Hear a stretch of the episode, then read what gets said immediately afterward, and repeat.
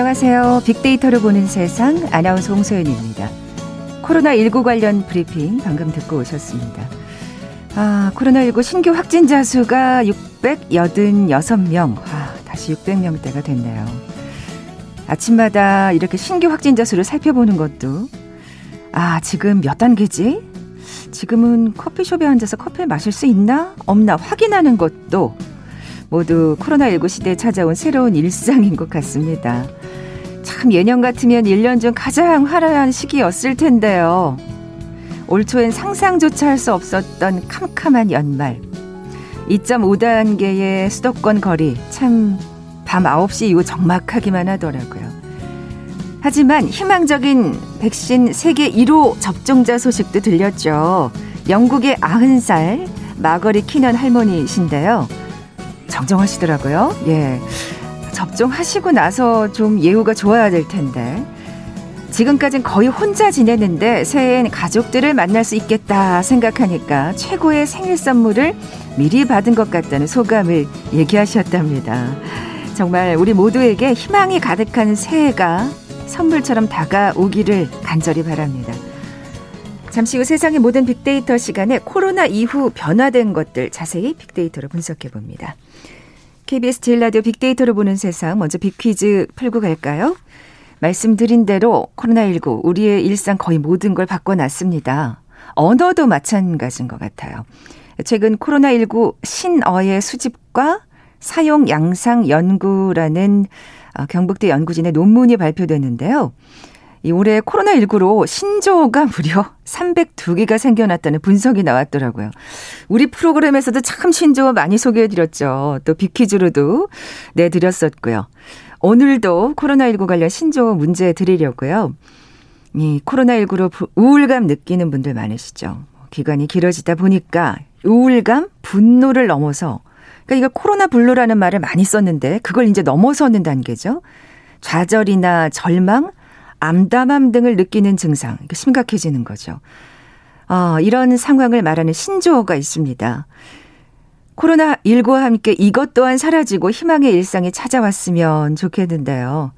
이 색상처럼 암담하고 처참한 현재의 심리 상태를 가리키는 말, 뭐라고 부를까요? 보기 드립니다. 1번 코로나 백신, 2번 코로나 방역, 3번 코로나 블랙, 4번 코로나 라이브.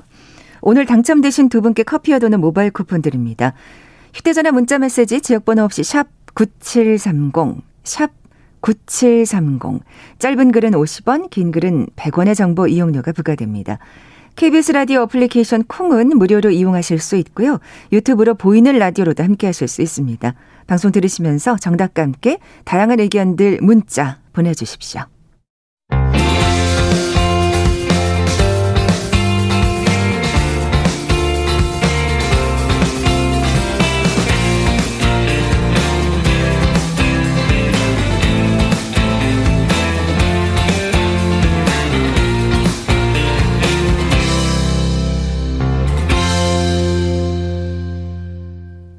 궁금했던 모든 화제와 이슈를 빅데이터로 분석해보는 시간이죠. 세상의 모든 빅데이터. 빅커뮤니케이션 전민기 팀장 나와 계세요. 안녕하세요. 네, 반갑습니다. 전민기입니다. 자, 말씀드린 대로 코로나 이후 변화에 대해서 음. 빅데이터를 바탕으로 분석해 볼 텐데 지금 방금 7922님께서 문자 주셨어요. 네. 어젯밤 10시에 간판 불만 켜진 거리에 택배차가 딱 있어서 음. 마음이 참 안타까웠다는. 그렇죠. 너무 예. 한산하죠 연말이. 예. 아 그러니까요. 네. 예, 죽은 거리 같아요. 맞아요. 10시 이후면은. 네. 그러니까 코로나19가 우리 일상들을 많이 바꿔놔서 그 관련한 데이터들로 좀 살펴볼까 하는데 일단 대봉쇄 뭐 조치라든지 폐쇄 이런 야외 활동 줄어들었고 사회적 거리 일환으로 집에 머무는 시간이 길어졌잖아요. 그러다 보니까 뭐 여행, 운송, 외식업은 좀 큰 타격 받았는데 온라인 쇼핑, 게임, 비대면 교육 오히려 이제 어 상당히 음, 기회를 맞이한 음. 그런 산업들도 많이 있어요. 그러니까요. 코로나19가 일상의 모습에서 소비 행태까지 변화시켜 나서 어떤 점들이 변했는지를 좀 하나하나 짚어볼까 네. 합니다. 그러니까 명과 암이 있는 거죠. 그렇죠. 예. 자, 코로나 시대 소비에 관한 빅데이터 반응을 살펴보셨죠? 네, 먼저 코로나하고 소비 함께 언급된 글들을 분석했는데요. 한 23만 건 정도가 언급이 됐고요. 연관어는 어, 경제, 영양, 온라인, 매출, 건강, 생활 지원금, 마스크, 여행, 집 이렇게 상위 연관어 10개가 나왔어요. 음. 그 건강에 대한 관심이 확실히 높아졌고요. 네. 집에서 하는 소비가 늘었죠. 그리고 이런 것들이 온라인이나 언택트 소비로 발현이 됐고 여행 관련 키워드도 코로나지만 여전히 인기였습니다. 근데 장, 장, 이렇게 잠시 대리만족을 느끼시는 음. 것 같아요. 막 음, 코로나19가 끝나고 나면 여기 가야지 이러면서 네. 계속 그냥 구경하고 클릭하시고, 그죠? 그런 것도 어. 많이 있고요. 네. 그 다음에 이제 사람들 좀 덜 몰리는 곳으로 좀 가시는 아, 분들도 국내 있고. 여행으로. 네, 호캉스라든지. 네, 네. 그 작년과 다른 점은 온라인이나 집, 건강 등의 키워드가 소비에 새롭게 등장했다라는 점이어서 이런 점들을 좀 주목해 볼 만합니다. 네. 이게 길어지니까 또 등장하게 되는 그렇죠. 신조어인 것 같아요. 맞습니다. 자, 그럼 우리의 관심사가 어떻게 변했는지 좀 빅데이터로 살펴볼까요? 네, 그 SNS를 분석한 건데 2020년 3월 미국 내 이제 코로나19 확진자 급증했고 우리나라도 마찬가지고요. 유럽 주요국들 중심으로 확산되면서 세계 70억 인구의 관심에도 좀 변화가 나타났습니다. 글로벌 데이터 어, 한 업체가 이 전 세계적으로 SNS를 좀 분석을 했더니 코로나19의 충격으로 전 세계 소셜미디어에 언급된 대중들의 관심사는 경제 문제에 집중됐습니다. 음. 한 45% 정도 코로나와 관련해서 경제 문제에 관련한 글들이 네. 많이 올라왔다고 하고요. 이게 장기화가 되니까 처음에는 뭐 마스크가 어, 그렇죠. 당연 수위에 있었고 했는데 네, 네. 길어지다 보니까 이제 건강이라든지 경제라는 음, 단어가 맞습니다. 힘드시니까. 먹고 사는 문제로 네. 이제 직결이 되다 보니까 그랬고요. 경기 침체나 증시 급락 같은 경제적 불안감과 그래요. 공포감이 가중됐기 때문이고요. 2위 관심사는 말씀해 주신 대로 개인 건강 23%. 음. 그러니까 사실은 건강에 대한 관심이 꾸준히 올라가고 있는 시점이었는데 코로나 이후에 건강에 대한 관심이 훨씬 더 커졌습니다. 네. 그러다 보니까 뭐 비타민이라든지 이런 영양제 소비도 좀 많이 아, 늘어났고요. 아, 그렇군요. 3위는 직장 직업 14%. 그, 이게 이르신 분들이 있어서 그렇죠. 그렇죠? 전염병 네. 확산으로 인해서 건강 우려가 상당히 고조됐고 그다음에 공장이나 사업체들의 폐쇄나 영업 위축으로 고용에 대한 불안감도 매우 커졌고요. 그다음에 아무래도 예전보다 그 취업을 어 문을 좀 예전보다는 좀 좁아졌잖아요. 그렇죠. 아직 새롭게 취업하는 분들은 고사하고 지금 있던 그러니까요. 직장도 잃, 잃은 상황이니까. 그래서 그렇게 나왔고요. 그 밖에도 이제 타인과의 접촉이나 사회 활동의 두려움 때문에 대중교통, 사회 활동에 관한 관심이 음. 좀 어, 이렇게 나타난 걸로 분석이 되는데 어쨌든 주된 관심사들의 분포를 보면 코로나19가 이게 우리나라뿐만 아니라 전 세계적으로 얼마나 큰 불안감을 조성시켰는지를 좀 이해할 수가 있습니다. 그러니까요. 자, 그러면 소비 행태의 변화는 어떻게 나타나고 있습니까? 이거는 뭐 저희가 몇 번 전해드렸지만 집콕 현상을 빼놓을 수가 예. 없겠죠. 예. 그래서 홈트, 집에서 운동하는 거, 아니면 홈캉스라든지 홈술, 홈쿡, 홈오피스, home이 들어가는 그런 신조어들이 많이 등장을 했죠. 또 이런 현상 때문에 home과 economy, 어, 집 안에서 이루어지는 어떤 경제 활동, 홈코노미가 하나의 트렌드로 부상하게 음. 됐고요. 그러면서 이제 소비자의 소비 패턴도 크게 변했는데 해외 여행이 많이 감소하면서 뭐 예를 들면은 면세점 방문 이게 6월 기준입니다. 65% 감소했고 어, 집객 시설, 백화점이나 복합 쇼핑몰, 대형마트 방문도 대폭 감소했습니다. 반면에 집 주변의 생활 편의 시설이죠. 편의점이나 생활용품점, 슈퍼마켓의 방문은 좀 오히려 많이 증가를 했더라고요. 아니, 그러니까 그왜 슬세권이라고 그러잖아요. 슬리퍼 그렇죠. 신고 갈 수 있는. 그래서 네. 집콕 트렌드가 형성되다 보니까 오프라인 쇼핑이 온라인으로 전환되면서 대부분의 소비가 언택트 환경으로 변화가 됐는데 실시간으로 필요한 소비재를 그때그때 구매하기 위해서는 그런 거는 또 예, 밖에 나가서 그렇죠. 빨리 사갖고 들어와야죠. 그러니까 예. 마트를 좀 적게 가면서 오히려 마트에다 배달을 시키잖아요. 네, 네. 근데 거기에 뭐 빼놓은 게 있다거나 아니면 급히 필요한 것들은 다시 시키면 또 시간이 걸리니까 그거는 집 주변에서 많이 사는 그런 집 주변에 수요가 뭐라 그럴까 작은 편의점이나 슈퍼마켓을 이용하시는 거죠. 맞습니다. 어. 그것 때문에 이런 결과가 나오고 있습니다. 네. 자 그러면 아 일단 소비에 있어서 수입이 크게 줄어든 업종들. 네, 아무래도 뭘까요? 여행 네. 업종이 좀 많이 어 그럴 수밖에 없겠죠. 여행사 매출은 전년 동기 대비 마이너스 59% 이게 6월 기준인데 얼마 전에 그 나온 거 보니까 90%까지 줄었다는 그런 데이터도 있더라고요. 그렇죠. 사실은 해외 여행이 그 줄을 이루니까요. 그리고 항공사도 음. 그 당시 기준으로 마이너스 50% 감소했고요. 음. 특히 1분기 3월 매출은 전년 동기 대비 여행사가 마이너스 85%, 항공사가 마이너스 74%. 초반에는 더 안 가다가 확진자가 조금 덜 나오면서 그래도 조금 괜찮아지나 싶다가 다시 이제 확 줄어드는 그런 그러니까요. 모양새가 됐어요. 사실 근데 정말 이게 좀 어떻게 보면 조금 반성도 되는 게 네. 지난 3월에 그 경각심을 생각하면 지금 많이 느슨해졌다는 생각이 들어요. 그렇죠. 그때는 맞아요. 사실 대구 지역에 국한된 건데도 음. 굉장히 다들 그 충격과 공포를 받으시고 원래 정보가 네. 좀 부족하다 보니까 원래 이 어떤 바이러스라든지 새로운 현상에 대한 정보가 없으면 공포감은 극대화되거든요. 음. 근데 이제 경험하면서 여기에 대한 연구도 진행되고 오히려 확진이 더 많이 된다라는 걸 그때보다 더 잘 알았음에도 불구하고 그러니까요. 우리 음. 마음은 조금 풀어진 건 확실합니다. 네. 그리고 오프라인 유통업종도 혹독한 현실을 네, 마주했는데 네. 2020년 1분기 면세점 매출이 전년 동기 대비 마이너스 52%, 백화점은 마이너스 23%, 음. 대형마트는 마이너스 17%인데 이게 아마 연말이나 내년 초에 올해 거를 다 집계해 보면 음, 하락폭이 좀 더 클 수도 있을 것 같아요. 그렇죠. 지금 네. 2.5단계인 상황이니까요. 네. 아까 우리가 얘기를 했지만 대형마트는 좀 그래요. 말씀하신 대로 이제 배달을 음. 주로 시키고 네. 그 예전만큼 자주 가지는 못하는 것 같고요. 맞아요. 이 동네 슈퍼마켓 편의점은 맞아요. 네. 그래서 교통 수단 없이 걸어갈 만큼 가까운 곳에서 물건을 구매하는 거 이제 home around 소비라고 음. 하는데 이런 게 늘어났기 때문이고요.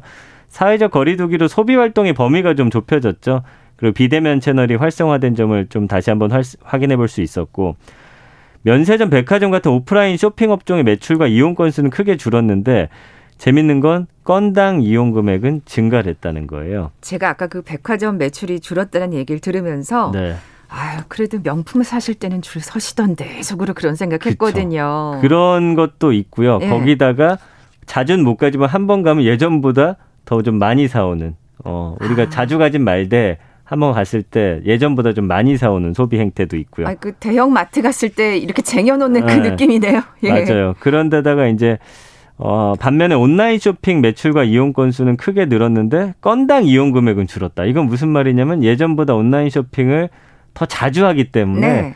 어, 필요한 것들을 예전에는 좀 쌓아뒀다가 한꺼번에 샀다면 이제는 즉시 즉시 어떻게 보면 온라인 쇼핑이 생활화가 된 거네요. 맞습니다. 어. 그 즉시성이 강한 온라인 쇼핑은 필요할 때마다 물건을 구매하기 편리하기 때문에 이렇게 된 음. 겁니다. 이 먹을 것과 관련된 소비는 어떻습니까? 뭐 밖으로 나갈 수 없다 보니까 이제 음식 외식 업종 물론 배달은 좀 예외입니다만 이쪽은 크게 떨어졌죠. 음. 그래서 반면 농산물, 축산물, 첨가물 매출은 오히려 증가했습니다. 집에서 직접 요리해 먹는 홈쿡 현상이 아, 좀 확산됐기 그래서. 때문이고요. 그리고 또 다른 특징이 예전엔 배달 안 하던 그런 가게들도 이제는 다 배달을 하는 그쵸. 예, 그런 상황이 됐고 음식 외식 업종만큼 타격을 받은 업종이 이제 노래방하고 주점, 유흥 업종인데 또 오히려 주류 전문 판매점의 매출은 증가했어요. 어? 와인 판매량도 좀 늘었다고 하더라고요. 그러니까 아. 집에서 드시잖아요. 거죠. 요즘에도 이제 9시 이후에는 밖에서 못 먹다 아, 보니까 음. 어, 술을 사가지고 집에 들어가서 먹는 분들이 많아졌다는 거죠. 네. 술을 그렇게 혼자 드시면 음. 건강해지시는데 건강에 대한 관심에 대해서도 얘기해 볼까요? 네, 의료 분야에도 큰 변화가 생겼는데 그 약국 매출은 마스크 판매하다 보니까 전년 동기 대비 15% 증가했습니다. 근데 이제 의원급 의료기관 중에 대다수 의료업종은 모두 매출이 하락했고요. 근데 재밌는 건 성형외과하고 안과 매출은 상승했더라고요. 그러니까 뭐 재택근무 같은 걸로 집에서 있는 시간이 늘어나다 보니까 그동안 바빠서 받지 못한 의료 시술 후에 집에서 쉬는 그래요. 사람들이 좀 늘어났기 때문으로 보입니다. 사실 뭐 성형외과는 뭐 익히 짐작이 되실 거고 네. 안과 같은 경우에도 그 사실 라식이나 라섹을 하고 난 다음에 음. 휴가를 며칠 쉬어야 되거든요. 맞아요. 라섹은 특히나 네. 지금은 모르겠습니다. 저 같은 경우는 한 2주 정도 네, 아예 집에 네. 안에만 있었거든요. 그러니까 사실은 그 업무가 많으신 분들 좀 부담이 됐을 텐데 맞습니다. 이참에 하셨군요. 네. 바로 그거고요. 그 다음에 이제 자전거 선호 현상이 좀 높아져서 자전거 관련 업종 1분기 평균 매출이 45%나 증가를 했습니다. 그러니까 사람들과 접촉 없이 근거리 쉽게 음. 이동할 수 있기 때문에 그랬던 걸로 보입니다. 네. 자전거 얘기 하셨는데 차는 어때요? 이게 참 특이한 점이 국산 신차 중고차 매출은 감소했는데 수입차 판매량은 늘었다는 거예요. 아. 1분기 매출액이 전년 동기 대비 11% 증가했는데 이게 보니까 상대적으로 아까 말씀해 주신 네. 대로 양극화 현상이 좀 벌어지고 있는 거고요.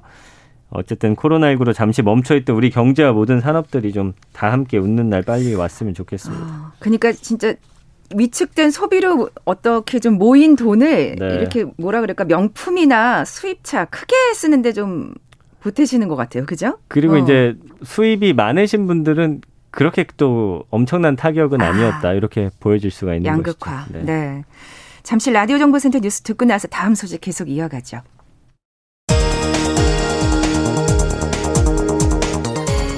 어제 국내 코로나19 신규 확진자가 686명으로 다시 600명대를 기록했습니다. 국내 발생 662명 가운데 서울 264명, 경기 214명, 인천 46명으로 수도권에서 전체 환자의 약 79%가 나왔습니다. 문재인 대통령은 오늘 오후 코로나19 수도권 방역 상황 긴급 점검 회의를 주재합니다.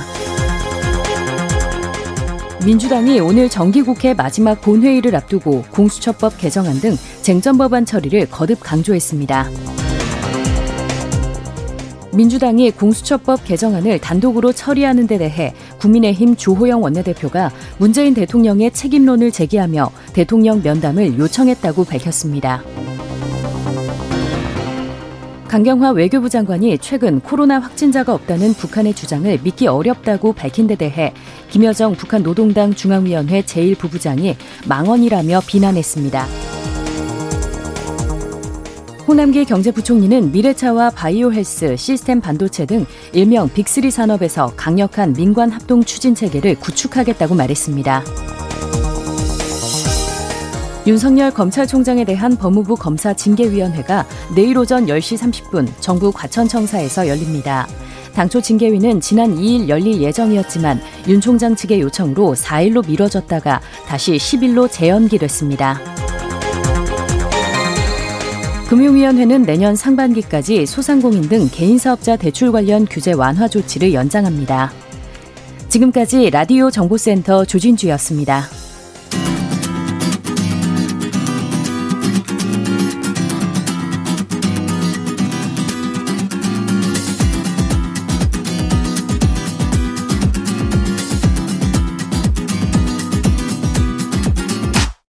KBS 일라디오 빅데이터로 보는 세상.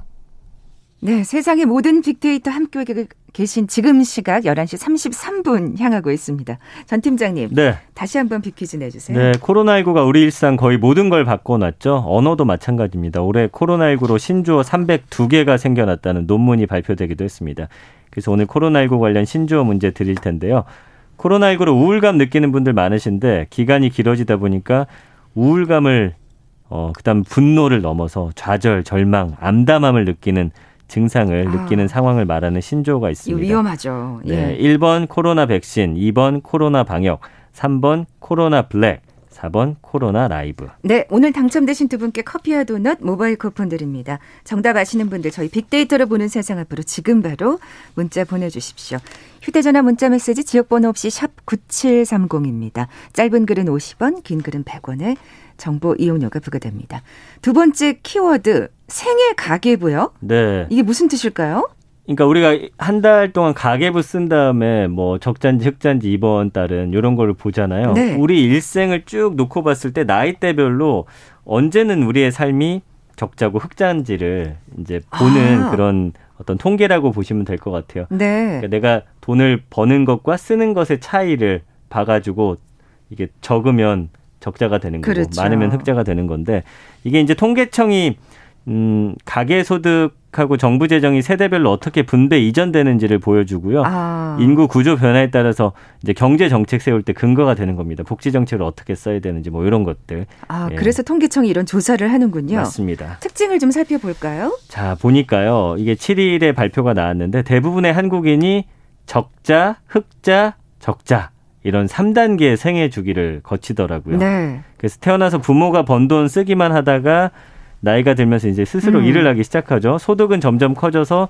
28살에 처음으로 쓰는 돈보다 버는 돈이 많아져서 그전까지는 이제 어, 부모님한테 거의 네, 맞아요. 네, 붙어 있다가 아, 이때쯤 사실 다들 첫 번째 직장을 물론 네. 더 늦으시는 경우도 있고 이른 경우도 맞아요. 있습니다. 그러다가 45세에 이제 소득이 정점이 됩니다. 아, 이후에는 벌이가 또 쭉 줄어들어서 58세부터는 다시 적자에 빠지는 거예요. 이때가 이제 퇴직하시고 맞습니다. 예, 그만두시는 분들이 많을 때군요. 그렇죠. 예. 그래서 세금 덜 내고 정부에서 받는 보조금으로 생활 유지하는데 지난해는 통계에서 처음 흑자 기록한 나이가 27세였대요. 한 살 늦어진 거죠. 그만큼 직장 구하기가 어렵다는 맞습니다. 얘기일까요? 예. 그렇습니다. 아, 뭐 28살 전까지 적자 인생인 건 사실은 네. 뭐 그쵸. 누구나 다 공통적인 일인 것 같기도 맞아요. 하고요. 예. 그래서 유년기에는 별다른 직업 없이 소비만 하죠. 당연한 거죠. 음. 근데 재밌는 건 일평생 소비가 가장 많은 나이가 의외로 16살이에요. 교육비 맞습니다. 한 해 3,215만 원을 썼고요. 아, 많이 썼구나. 예, 6세에서 17세는 이 교육비의 영향으로 다른 연령대보다 지출이 많았고 28세부터 이제 가계가 흑자를 기록하고 어 45세에는 3,354만 원으로 최대치에 오르고 40대는 임금 소득이 가장 높고 50대는 자영업을 통한 소득이 높은 걸로 드러났습니다. 네. 16살 때 소득 소비가 제일 많다고 하니까 이제 부모님께 감사해야 되겠는데 근데 이 아이들은 억울할 수 있어요. 난 쓰는 돈이 없는데 막상 내 걸 사진 않는데 라는 생각할 수 있을 것 같네요. 어, 그 사실 어떻게 생각하면은 그 네. 소득이 올라가면서 거기 또 포함되는 게 또 아이들의 교육비잖아요. 맞아요, 그쵸? 맞아요. 그, 그렇기 때문이에요. 어, 예. 근데 또 48세 이후라고 하시, 아, 58세 이후라고 하시, 45세 이후에는 이제 그 소득이 좀 줄어들다가 아. 58세부터는 적자가 되는 거거든요. 아, 그렇구나. 그러니까 예. 45세 이후에는 소득이 더 오르지 않는다고 보면 되고요. 임금이 낮은 일자리를 이동하든지 아니면 일부는 은퇴를 하면서 59세가 딱 되면 적자에 다시 들어가는 거고 아, 이제 65세 이상 노년층은 세금 지출보다 보건, 연금 같은 분야에서 정부의 공공이전 지원이 좀 컸습니다. 그래서 내는 세금보다 정부로부터 받는 보조금이 많아지는 연령대라는 의미고요. 아유, 이건 뭐 잘 돼 있어야죠. 그럼요, 예, 그럼요. 예. 그래서 이들 연령대는 자녀의 부양으로도 이제 적자를 메우는 거죠. 이때는 이제 자녀들이 주는 용돈이라든지. 음. 그래서 전 국민 통틀어 보면은 2017년 기준으로 국민의 생애 주기 적자가 어, 전년 대비 한 7.1% 늘어났더라고요. 그러니까 생애 주기 아. 적자는 소비 지출액에서 노동 소득을 뺀 값이니까 이 적자가 늘어난다라는 건 우리가 버는 일생 동안 버는 돈이 쓰는 돈보다 적어진다라는 걸 의미하기 때문에 아, 그만큼 참- 일하기 어렵다는 얘기일까요? 또그 소비도 뭐할게 여러 가지 많아지고. 이유가 있겠지만 예. 취업 연령대도 계속 늦춰지잖아요. 네. 그러면서 어, 어떻게 보면 물가 대비해서 연봉은 또그 폭으로 오르지 않기 때문에 뭐 맞아요. 여러 요인들이 있겠지만 어쨌든 좀 씁쓸하죠. 그러니까요. 생애 주기 적자가 늘어난다라는 거. 네, 그만큼 살기 어렵다는 얘기고 네. 또 일찍 사실은 직장에서 타이로 그만두시는 분들도 많기 때문에 그럴 수도 있고요. 예, 예. 네. 좀더 구체적으로 좀 얘기를 해볼까요? 그래서 아까 음. 말씀드린 대로 적자는 16세 때 최대고 어, 흑자는 45세 때 1,484만 원으로 가장 많았습니다. 음. 이제 노동소득은 45세 때 3,354만 원으로 정점을 찍는데 소비는 1,870만 원이다 보니까 흑자가 가장 많았고요. 59세가 되면은 노동소득은 1,866만 원인데 소비가 1,900만 원. 한 50만 원 정도 적자가 나더라고요. 아 그럼 요때 45만 원 정도. 요때 이렇게 흑자 인생일 때 사실 많이 쟁여놔야 되긴 할 바로 텐데 그거예요. 그죠?